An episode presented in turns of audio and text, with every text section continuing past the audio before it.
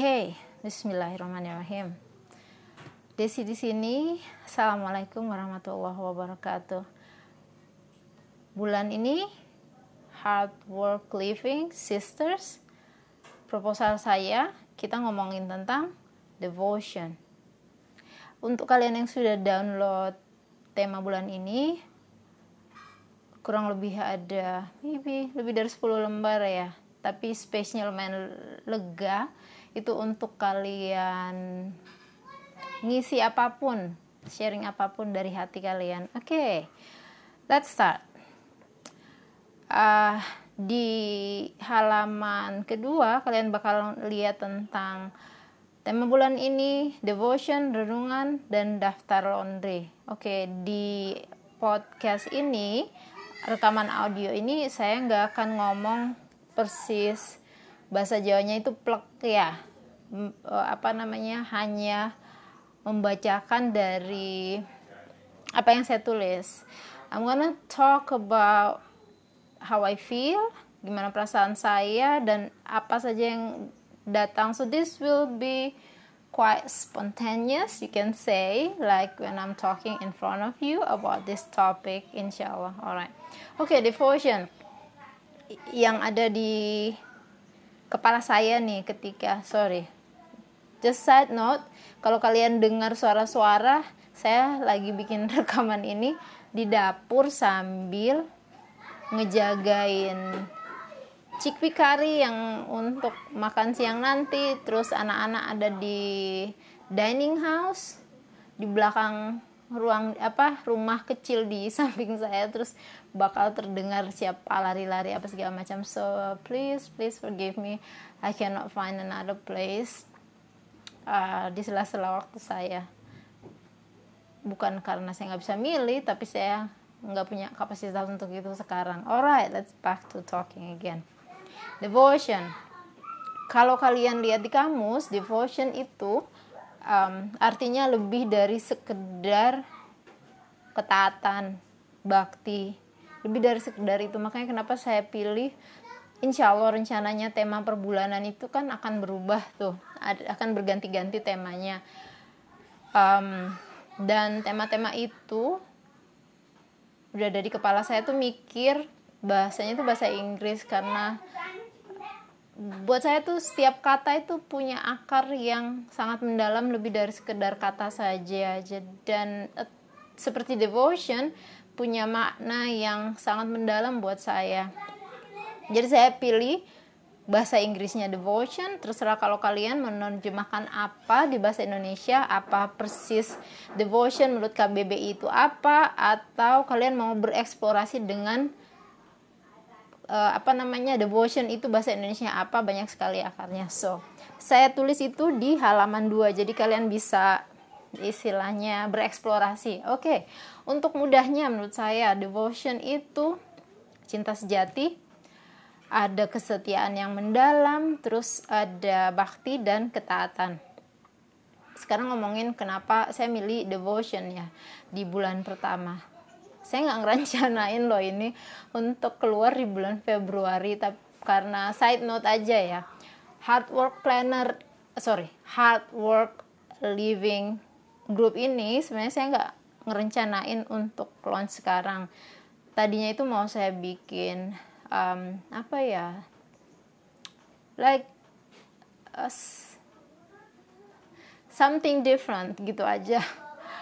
Uh, yang kata manajernya Green Mami Shop, adik saya sendiri kebetulan adik perempuan saya, kak jangan dulu lah, nanti aja, nanti aja mungkin um, kalau game sudah nggak seberapa sibuk, kamu udah nggak seberapa sibuk, um, mungkin tengah tahun atau tahun depan gitu, but suddenly apa ya di hati saya itu ada sesuatu yang no I have to release it now no matter what. I don't care whether it's perfect not perfect but I know I need it and teman-teman yang lainnya insya Allah butuh juga karena ini refleksi dari perjalanan saya bersama kalian-kalian yang suka ngobrol sama saya di balik layar alias di DM, di WhatsApp, main ke rumah, telepon-teleponan. So, yeah. Oke, okay, balik lagi. Kenapa saya pilih tentang devotion? Devotion itu menurut saya ini dasar keterikatan kita ke Sang Pencipta, the higher purpose, atau siapa pun Tuhanmu, you can name your God. Buat saya Allah Subhanahu wa taala. Jadi devotion itu buat kita jadi ingin hidup.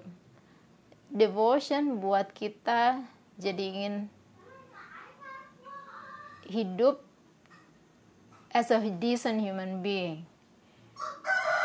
To be the best of ourselves, to experience apa ya, cinta sejati.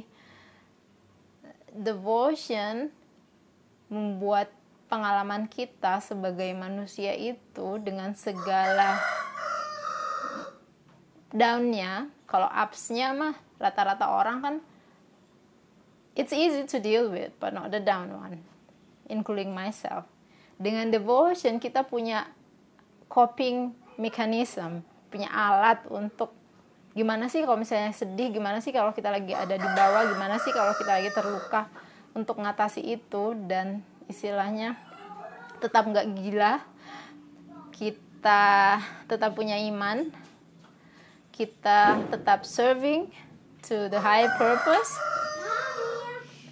Okay so yeah so that's devotion makanya itu yang oh yeah another thing very important. Devotion ini cara termudah juga jalan termudah kita untuk punya hati yang indah, sound heart, or called kalbun salim in Arabic punya kualitas hidup yang lebih baik, more meaningful or whatever you call it and the what you call that sesu kehidupan yang lebih apa ya lebih indah lebih mendalam. That's true devotion. Okay. Sorry if I talk too much. Okay um, devotion kalau kita mau mikirin kita mau approach dari mana dulu nih? Kita bisa mikirin dari nomor satu. Apa sih devotion itu? Mengapa itu penting? Sekiranya kita tuh devoted ya. Verbnya kata kerjanya. Pada siapa? Keprihal apa? Tentang apa? Kemudian kita bakal mikir nih. Jadi sebenarnya saya apa saya devoted ke hal yang tadi barusan saya bilang? Misal saya bilang saya devoted to Allah Subhanahu wa taala. Apa saya devoted apa sebenarnya saya devoted maksud saya?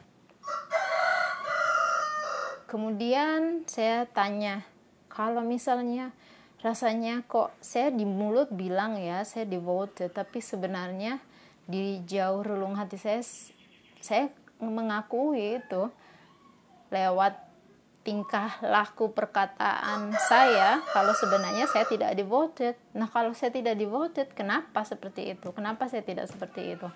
Oke. Okay. Another question, bagaimana rasanya di hati kalau kita merasa devoted? atau kita ingin jadi devoted gimana sih rasanya itu oke okay, another question sangat penting kalau misalnya sudah terbayangkan semua tentang indahnya devotion whatever terus caranya gimana dong? Kalau misalnya tadinya saya pikir kayaknya saya pikir saya devoted tapi ternyata saya tidak. Nah sekarang pertanyaan terbesar gimana caranya right? Dan mungkin satu yang bakal jadi ada di imajinasi kita lying around apa keindahan yang akan muncul di kehidupan saya jika saya devoted? Oke. okay. One thing to remember praktek devotion yang konsisten itu akan bikin segala mindset yang segala hal yang lebih rendah daripada apa yang diinginkan Tuhan atas kita itu jadi luruh dissolving jadi gone gone with the wind. Kamu bakal nggak tahu itu pernah exist. For instance contoh nih mindset yang rendah misal. No no. Saya taunya begitu ya begitu adanya. Saya nggak mau mikir cara lain untuk berubah. That's a small mindset. That's a lower mindset. Instead oke okay, ada cara lain untuk melihat hal ini. Saya mau cari tahu cara itu. Who knows that can be good. I just wanna know first. Alright another thing. Example. Sorry ya ayam jago saya. Aduh dia latihan sepertinya oke perilaku rendah emosi rendah. Emosi rendah misalnya apa? Iya sih ada sesuatu yang bikin saya nggak suka. Saya marah-marah yang berlebihan. Name calling, manggil orang dengan nama-nama yang nggak baik, apa segala macam. Marah, it's healthy. But when it's logic and on purpose. Tapi kalau marahnya itu, like you're bragging, name calling, ngelempar apa segala macam ada di dekatmu. That's a lower emotion. Pilihan yang rendah misal.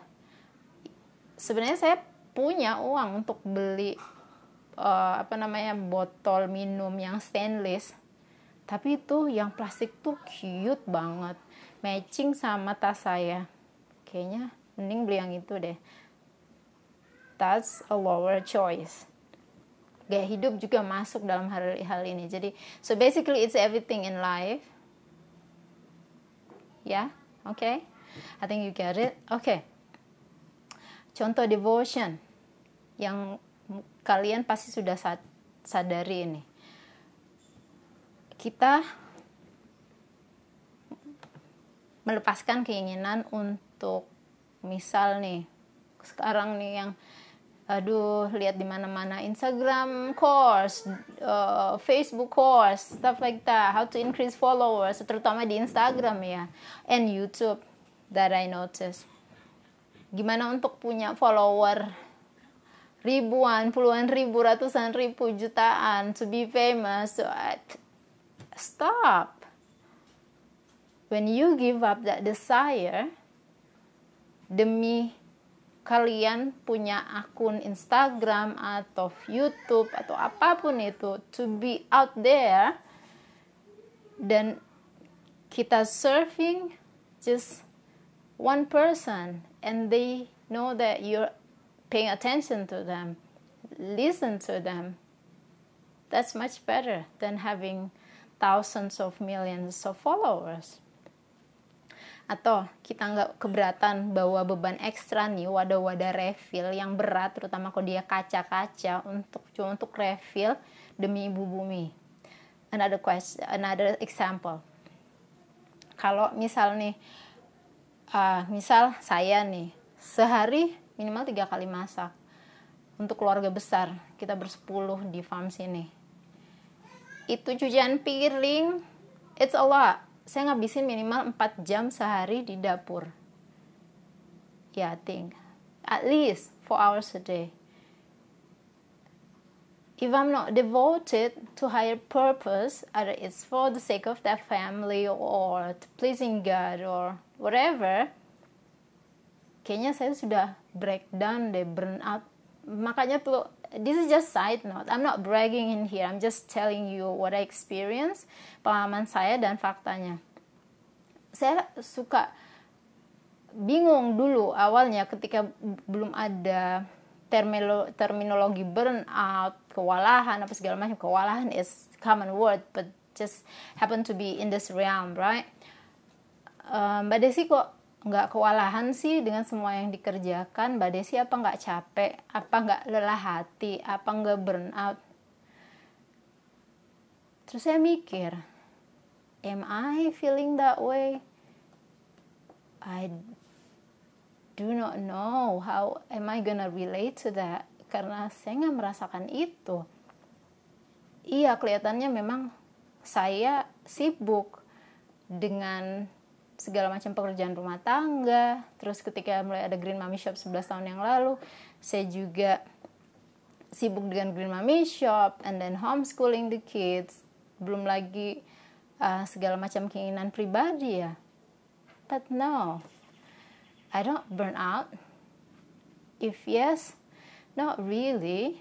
It's I mean like aku saya nggak punya mood yang jelek atau apa segala macam. I'm just having fun having fun doing it. Saya pernah ingat tuh um, cerita I'm set tracking here girls. You notice that right? Uh, ketika kita pindah ke Malang tuh ini cerita yang saya nggak pernah cerita ke orang lain kecuali orang-orang terdekat saya atau teman-teman terdekat saya. Waktu pindah ke Malang tuh dari luar negeri waktu itu saya hamil uh, salah satu anak kami hamil gede nih. Kita pindah ke Malang kita nggak kenal siapa-siapa segala macam. Uh, belum punya rumah kontrakan lagi nyari. Dan ketika itu ya uh, apa ya kita tinggal di rumah di rumah kos di rumah kos. Kita itu sudah punya anak dua hamil besar rumah kos. Dan kita berusaha untuk gimana sebisa mungkin berhemat lah istilahnya ada di negara baru meskipun itu negara saya tapi posisi saya waktu itu saya kan nggak kerja hanya hanya suami istilahnya yang punya penghasilan dan kita bawa semua tabungan kita apa segala macam. Kita tinggal di kamar kos dengan dua tingkat jadi kita berempat dengan lima anak di kandungan saya selama kurang lebih tiga bulan sampai uh, sebayi lahir ya. Terus ibu saya tuh datang sesekali mengunjungi beliau kebetulan tinggal di kota lain sama ayah dia nangis. Kamu kok mau sih tinggal hidup seperti ini? Nggak seperti bagaimana ibu membesarkan kamu. Dia tuh meluruhkan air mata karena saya jadi pengen nangis juga. Oke okay. oh, sorry. Beliau meluruhkan air mata tuh karena miris lihat saya. Dia bilang waktu kamu gadis dari ujung rambut sampai ujung kaki itu kamu jalan tuh kayak uh, apa namanya uh, kalau misalnya ditukar itu nggak tahu berjuta-juta nilai yang kamu pakai dari mulai aksesoris rambut waktu itu saya belum pakai jilbab ya waktu kuliah. Bajumu yang branding sepatumu tasmu segala macam. Dan sekarang kamu datang dari luar negeri aja hanya bawa koper yang isinya cuma beberapa lembar baju, isinya koper itu apa? Buku, buku yang diselamatkan. Dan kamu hidup seperti ini sekarang. Dan eh, sedikit pun di apa namanya di wajah nggak terlihat sedih, malah ketawa ketiwi. Ibu yang jadi sedih.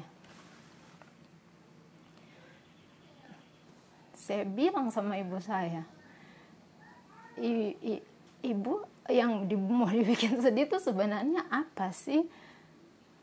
I'm enjoying my life and I choose to be like this. Uh, istilahnya segala macam yang ada di kita itu apa ya? Itu kayak baju. Baju yang kita bisa ganti-ganti. Hari ini kita pengen pakai baju itu silahkan kita dalam artian lifestyle ya. Besok kita pakai baju seperti ini silahkan. There's nothing wrong with it. That's... tapi saya tahu I'm devoted to a high purpose. Whatever that is at that time. Oke okay.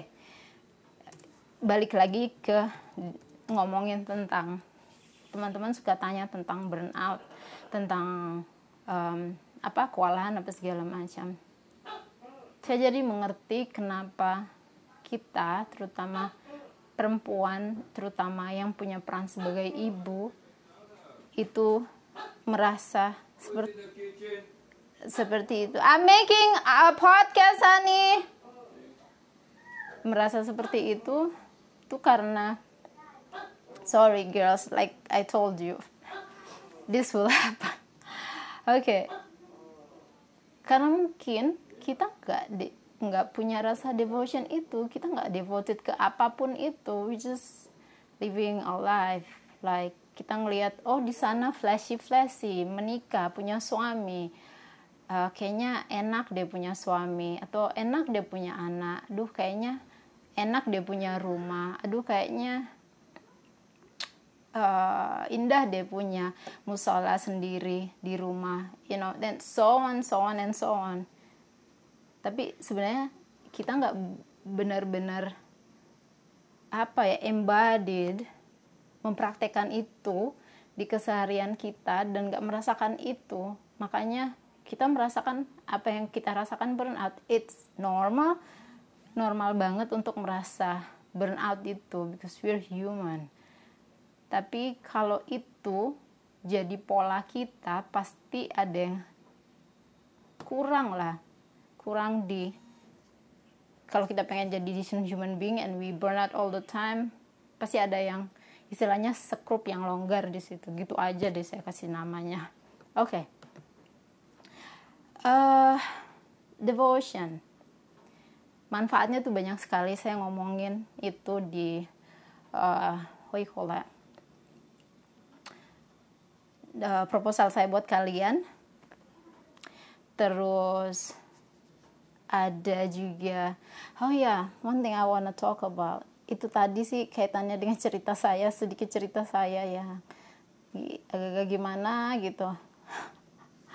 Devotion itu buat saya cinta sejati. Devotion itu cara untuk prakteknya itu gampang sekali sebenarnya.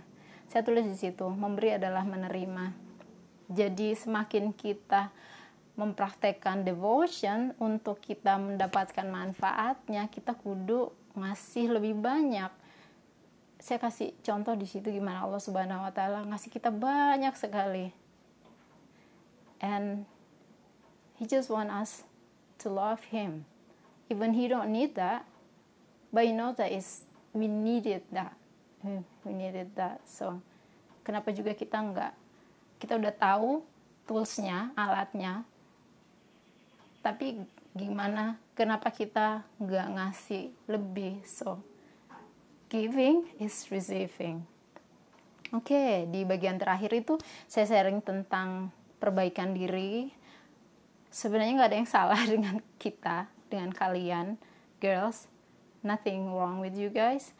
Tapi mungkin ada hal-hal yang bisa kita perbaiki jika kita pengen hidup selaras dengan nilai moral tertinggi yang kita percayai dan fitrah kita or whatever you call that. So please work on those things that I write there. Perbaikan diri apa segala macam laundry list kalian silahkan isi berefleksi right? And one thing to remember at the end tentang devotion. Devotion kalau misalnya kalian rasa berat itu paksaan atau what do you think you will call that? Devotion kalau zaman dulu kalau saya bilangnya itu hanya ketaatan saja zaman dulu nih zaman dulu sekali ketika masih remaja saya mikirnya berat saya mikirnya sulit saya mikirnya mengekang. But real devotion itu seperti memerdekakan hati. It's like freeing freeing the mind easing the mind expanding your breathing your chest. Jadi kalau misalnya kita belum temu devotionnya kita itu ke apa ke siapa? Maybe you just ask what do you love most? Ke hal-hal sepele yang ketika kamu melakukannya itu kamu tidak terpaksa. Mungkin kamu nggak sadar itu sesepele misal kamu suka gardening meskipun hujan meskipun istilahnya kamu nggak suka cacing kayak saya suka sok berani pegang cacing tapi sebenarnya kalau cacing udah gede saya manggil anak tuh. Atau sesederhana merawat orang tuamu yang istilahnya meskipun kamu di luar kota dipanggil aja kamu udah yang langsung pesan travel atau nyetir balik. Sederhana hal-hal seperti itu mungkin kita nggak sadar ya kalau sebenarnya kita devoted. Jadi point of reference-nya kalau kita pengen cari kita tuh devoted ke siapa sih? Untuk kita kuncinya kan gini. Bulan ini kita pengen cari tahu apa itu devotion. Nomor satu nomor dua kita pengen cari tahu apa kita devoted ke sesuatu nomor tiga kita pengen utama yang ini utama. Nomor tiga kita pengen tahu kalau kita udah tahu kita sebenarnya itu mengakui kita devoted ke apa tapi apakah kita benar devoted jika enggak kenapa? Terus gimana nih untuk kita nourishing devotion? Gimana untuk kita praktek untuk merasa lebih devoted gimana caranya? Nah ini balik lagi ke point of reference-nya tadi. Lihat di keseharian kita perilaku apa atau tentang hal apa yang kita kalau misalnya diomongin tentang hal itu atau diminta untuk melakukan sesuatu itu aduh istilahnya kaki ini terbang sudah nggak ada namanya kaki yang ada itu ada hanya itu sayap terbang untuk ngelakuin hal itu dengan gembira entah itu sulit sekali apa segala macam. So just look from there and then like magnify it. Kalian pakai kaca pembesar ada apa di hal-hal tentang hal itu yang kamu merasa ringan sekali hatimu dan itu bisa kamu copy ke hal-hal lainnya yang kamu ingin mendevosikan mendevosikan. Ingin devoted yourself. Tuh kan bahasa Indonesia saya hancur. To that purpose. You can train yourself. We can train ourselves. Okay girls. 26 minutes. I think I better finish this now. Um, insya Allah kita ketemu lagi di Q&A minggu depan. So please write your insights di bawah postingan tentang insights atau kalian juga bisa posting tanya kita ngomong lagi minggu depan insyaallah alright wassalamualaikum and thank you. Okay I have a question here from a friend a sister. How do you set boundaries on your heart towards people who are jealous or dislike you so that you are not disturbed by their energy or behavior I'm sure you've been through this time. Yes, who doesn't? Oke, okay, bikin batasan. Bahasa Indonesianya itu gimana untuk bikin batasan untuk hati kita terhadap orang lain yang entah itu jealous, iri, eh, nggak suka dengan kita. Jadi kita tuh nggak terganggu dengan energi atau perilakunya mereka yang kurang mengenakan. Oke. Okay um, ini bisa diambil dari beberapa angle sih. But number one is kudu tahu konteksnya itu tentang apa dulu. Dalam artian gini um, siapa dia? Kalau misalnya itu dislike tapi itu dari orang tua dari saudara kita pasti uh, tahu mereka nggak suka dan ada hal positif yang mungkin bukan mungkin uh, kenapa nggak kita pikirin juga ada apa di balik itu? Oke sekarang kalau ngomongin itu dari orang yang kita tahu jelas-jelas nggak um, ada apa sih namanya kritik membangunnya kan biasanya tuh ketahuan tuh kalau apa namanya sesuatu hal itu yang disampaikan ke kita secara langsung atau enggak langsung enggak langsung itu maksudnya lewat sosial media lah chat lah ya whatever. Is it for good intention or not good intention? It's obvious. Jadi kalau dalam artian ini udah jelas ya enggak kalau misalnya untuk enggak uh, intentionnya enggak baik what you do is kalau aku sih suka bilangnya diam aja and mind your own breath. Just let it go. Tapi rata-rata orang untuk let it go itu nggak semudah yang dibicarakan. Ah nggak usah dengerin kata kata orang itu. But it's, it is do why are you busy with other people trying to talk you into something to you know tell you this and that about yourself. Kalau dia nggak um, secara langsung berkontribusi dengan apa namanya kehidupanmu sehari-hari. Entah itu coworker misal yang you know working close with you. Bukan coworker misalnya satu uh, kantor sebelah sana not, not something like that. Or your family or your best friend or your husband, your fiance, whatever, right? Kalau orang-orang seperti itu uh, yeah just just don't just don't listen to them. Tapi caranya untuk menerima tuh gimana? Nggak usah nggak usah cara untuk nggak usah pikirinnya gimana uh, it's so simple that we have you know things to concern.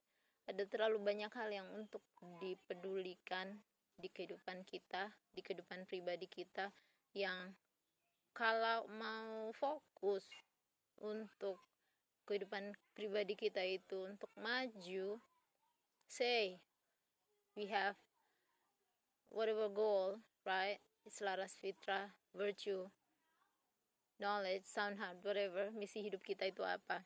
Kita udah punya misi hidup itu. Kalau kita punya misi hidup segala macam cemoohan orang apa segala macam itu itu seperti apa ya? Bukan kata saya kataku sih bukan kerikil di perjalanan terus ke Sandung not not even that. That is just too insignificant. Bener-bener receh untuk merhatiin hal-hal seperti itu. I'll read it. If I know it's not true then I'll just move on. If it's true then I'll think about it. Mungkin ada sesuatu yang butuh aku benahi. Tapi kalau aku nggak punya kapasitas untuk mencerna hal itu nggak tahu itu benar apa enggaknya di aku I'll find someone to help me to enlighten me. Dia untuk ngejelasin bener nggak sih itu? Hal itu ada di aku apa segala macam. What can I do about it? and stuff like that. So yeah. Tapi kalau istilahnya uh, uh, energinya itu behaviornya itu bikin biar gimana nggak mengganggu diri. Just breathe the tension breathe it out. Jadi breathe it out meaning that it's let it go let it go. Terlalu hidup ini terlalu singkat untuk mikirin apa ya energi energi buruknya orang lain. Tapi satu hal lainnya ya nggak usah deket-deket sama orang itulah.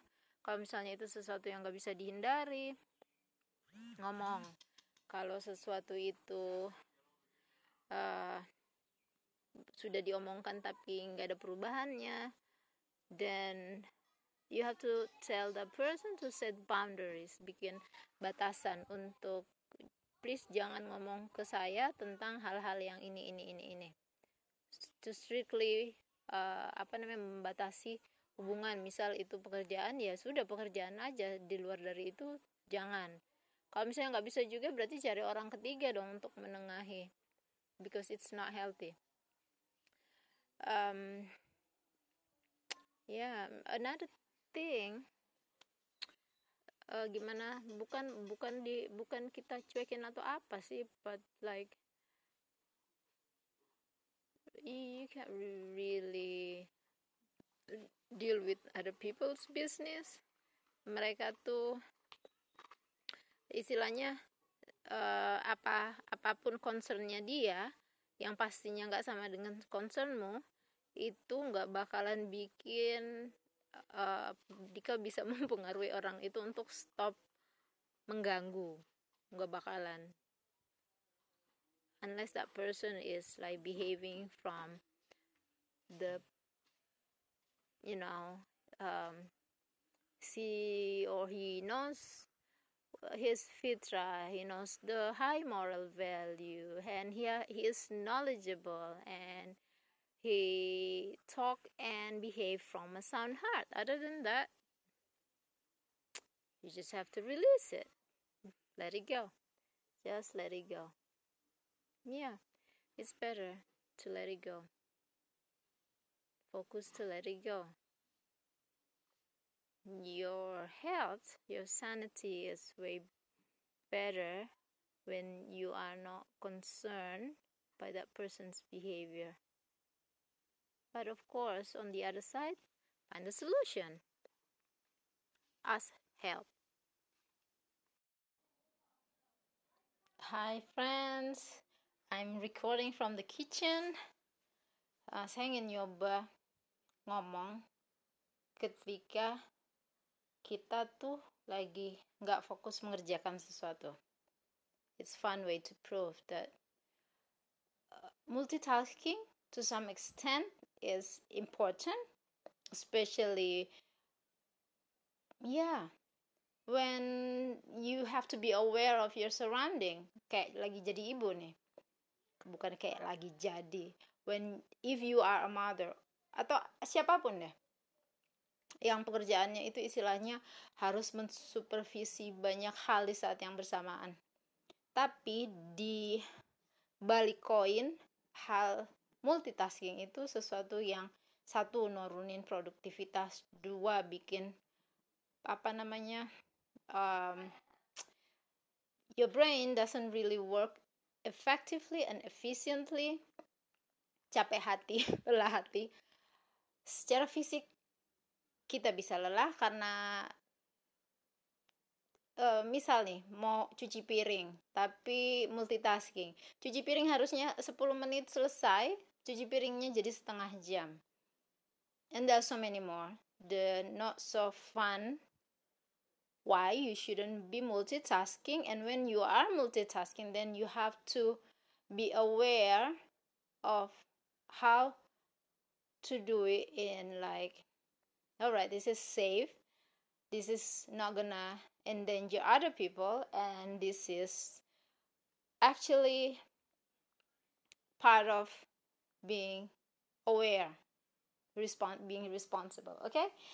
kayak sekarang nih saya lagi sengaja nih nyoba lagi di dapur ada kari di satu sisi kompor ada pita bread di sisi kompor lainnya dan ada rolling pin. Lagi istilahnya rotinya kan harus dipipihin ya. Di satu sisi lainnya dan yang sat, satu sisi lagi this one the phone okay? So um yeah. Let's get to that. Uh, versi yang multitasking itu diperlukan dan multitasking yang istilahnya bertanggung jawab. Contohnya eh, apa kita yang ibu ya. Kayak saya nih anaknya banyak. I have seven, eight kids here on the farm. Dari usia 3 tahun sampai 20 tahun. Um, saya pegang semua schedule mereka termasuk schedule saya dan harus tahu schedule suami juga. And everything else that we're doing jadi istilahnya kudu synchronized swimmer ini ceritanya. Misal nih uh, kakak-kakaknya lagi ngerjain uh, farm chores um, Yasmin sama Zara lagi di tempat mana Yusuf sama Zakaria di tempat lainnya jadi saya harus ada dengan empat anak yang terkecil uh, yang tiga anak lainnya selain yang tiga tahun itu mereka udah bisa dibilang bisa ditinggal sendiri dengan catatan beberapa uh, istilahnya ini ya apa namanya rambu-rambu lah istilahnya. Misal nggak boleh mereka saya tinggal ketika bermain di luar di halaman farm no. Oke okay, terus uh, si Ibrahim nih need to go potty. Uh, terus istilahnya di kompor saya ada pita bread just like right now. Alhamdulillah sampai detik ini ngomong sudah 4 menit. Belum gosong juga dan saya udah uh, masukin uh, yang apa namanya yang sudah saya pipihkan. Dan saya nggak punya yang dipipihkan lainnya. Jadi uh, soon in 3 minutes saya harus mipihin sambil ngomong. So I'm gonna prove you right? Uh, Ibrahim need potty. Terus misal si one of the three kids the three bigger kids butuh bantuan misal mami water bottleku kosong. Dan mereka ada di dining house yang istilahnya kayak uh, restoran-restoran koboi. Jadi pintunya cuma separuh. Jadi saya kunci kan dari luar. Sementara saya di luar untuk apa namanya uh, clean up Ibrahim. Oke okay, so what I do is I deal with Ibrahim. Oh ya yeah. and then I have something in the kitchen right? I deal with Ibrahim. But before that saya make sure mastiin kompor antara mati. Wait sorry there's a call kompor antara mati atau apinya saya kecilin tapi saya karena istilahnya udah autopilot tahu misal ini meski kalau dikecilin dan it takes me like half an hour uh, sorry uh, 5 sampai 10 menit nggak bakalan gosong. Nomor 2 nggak bakalan uh, makanannya rusak dan lain-lain Oke, okay, so that I make sure first. Nomor dua, apa namanya, saya nerusin uh, bersihin Ibrahim, terus habis itu saya bilang ke salah satu anak, wait for mommy, when I'm done, I deal with you. Jadi istilahnya, saya aware, sadar dengan segala ada di sekitar saya, sambil ngerjain uh, hal yang urgent, yaitu si Ibrahim. Alright, hal penting lainnya itu yang makanan saya pastiin aman-aman saja. This is the kind of multitasking yang istilahnya uh, kita sadar, kita fokus pada satu hal, meskipun di dalam multitasking ini sendiri kita fokus pada satu hal, tapi hal semua di sekitar lainnya yang jadi tanggung jawab kita, we aware of it fully. Seperti itu. Jadi itu seperti istilahnya apa ya? Kita ada di dalam um, misalnya kayak kita ada di dalam di istilahnya uh, sedang ada di pasar deh. Dengan banyak sekali orang dengan banyak sekali godaan beli ini beli ini beli ini. Tapi kita fokus dengan apa namanya uh, daftar belanja kita kita mau ke mana dulu? Ke titik satu ke titik dua ke titik tiga apa segala macam. Belum lagi ada orang manggil manggil mbak beli ini dong apa segala macam. So we just we know we're multitasking, but we focus on one thing at a time, and everything else just you know you kind of uh, control it, manage it in a way. Oke, okay? ini saya baru flip lagi. Oke, okay. sekarang ngomongin multitasking yang uh, nggak uh, bisa apa namanya berbahaya kalau misalnya ini jadi kebiasaan terus apa namanya maksudnya jadi kebiasaan diteruskan seperti itu terus contohnya kayak gini yang tadi saya bilang. Harusnya cuci piring tapi ada hal lain yang uh, apa namanya mengganggu tapi kata saya sih bukannya emergensi dan bukannya kalau penting itu pas idealnya kita schedule tapi istilahnya nggak emergensi juga tapi sesuatu yang uh, nggak penting nggak emergensi mengganggu. Terus oke okay, kita lakukan. Contoh nih lagi uh, cuci piring sambilin dengerin podcast podcast terus di podcast podcast itu tadi ada selentingan iklan. Oh kayaknya menarik. Berhenti nih cuci piring. Langsung klik uh, description notes di podcast langsung lihat linknya langsung klik and then you scroll. And then you forgot that you supposed to wash the dishes. And then multitasking seperti itu giliran udah mau balik karena kita berhenti dari melakukan satu tugas ke satu tugas lainnya hanya untuk bertransisi mem, apa sih namanya to set your mood your mind even your movement. Kan pindah dari satu tempat ke satu tempat lain butuh waktu dan waktu ini sedikit sedikit sedikit ini kumpulin udah sehari. Coba direkord setiap detik no no need to go to that detail. Setiap menit dari kehidupan 24 jam kita selain tidur, berapa banyak yang hilang karena multitasking. Alright, I'll leave you guys with that thought and hopefully we can chat about it, right? And we'll carry on from there. So, yeah, saya sudah waktunya untuk rolling up another one before my uh, we call that stuff is too hot. All right, I'll see you guys. Thank you for listening.